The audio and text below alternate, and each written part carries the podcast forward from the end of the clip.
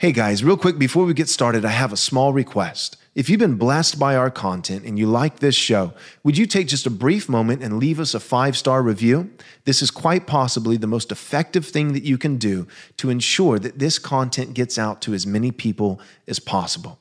Thanks. Jesus said, Man cannot live on bread alone, but from every word that proceeds from the mouth of God. You're listening to Daily Truth.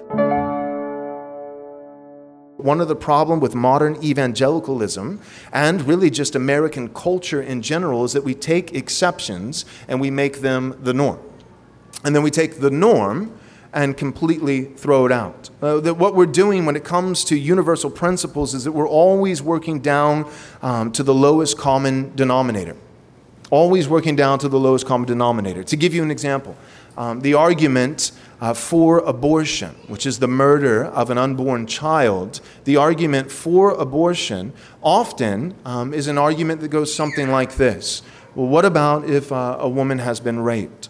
Or what about in the case of the mother's life, right? Ectoptic, uh, ectoptic pregnancies. Um, the, the argument starts with the rare exceptions and then wants to say, and therefore that should be the norm uh, across the board. Because we have some of these exceptions, um, we should treat all pregnancies, all unwanted pregnancies, in this way.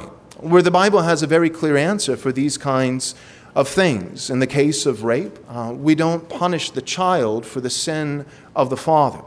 Right? You have three people in that scenario you have a man, you have a woman, you have a baby. Uh, the man sins, and we punish the baby. God's word is very clear that the children shall not be punished for the sins of the fathers. This is immoral. This is unrighteous. This is wicked.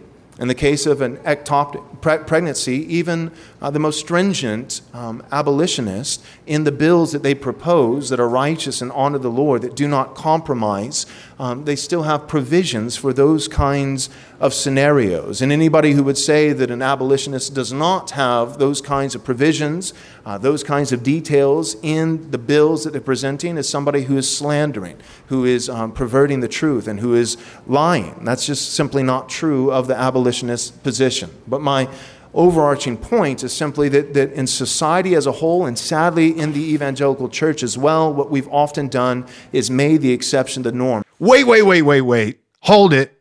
Big announcement, a scary announcement, a threat, but also a promise. The price of our conference, the Post Millennial and Theonomy Conference, it's going up. It's going up right after Reformation Day. We are going to hold the price at $100, which is super cheap for a three day conference with Dr. James White, Dr. Joseph Boot, Dr. Gary DeMar, and the guy who's not a doctor. So we'll say Pastor Joel Webbin. We've got a great conference May 5th, 6th, and 7th in Georgetown, Texas, just north of Austin for 100 bucks. Super cheap, but we can't hold that price forever. So if you want to get into that price, you got to get in now, right after Reformation Day, not Halloween Reformation Day, October 31st. That's the last day that you can get in this conference, register at the price of 100 bucks. After that, starting November 1st, it's going to be 130. So go to rightresponseconference.com, rightresponseconference.com, and register today. Thanks.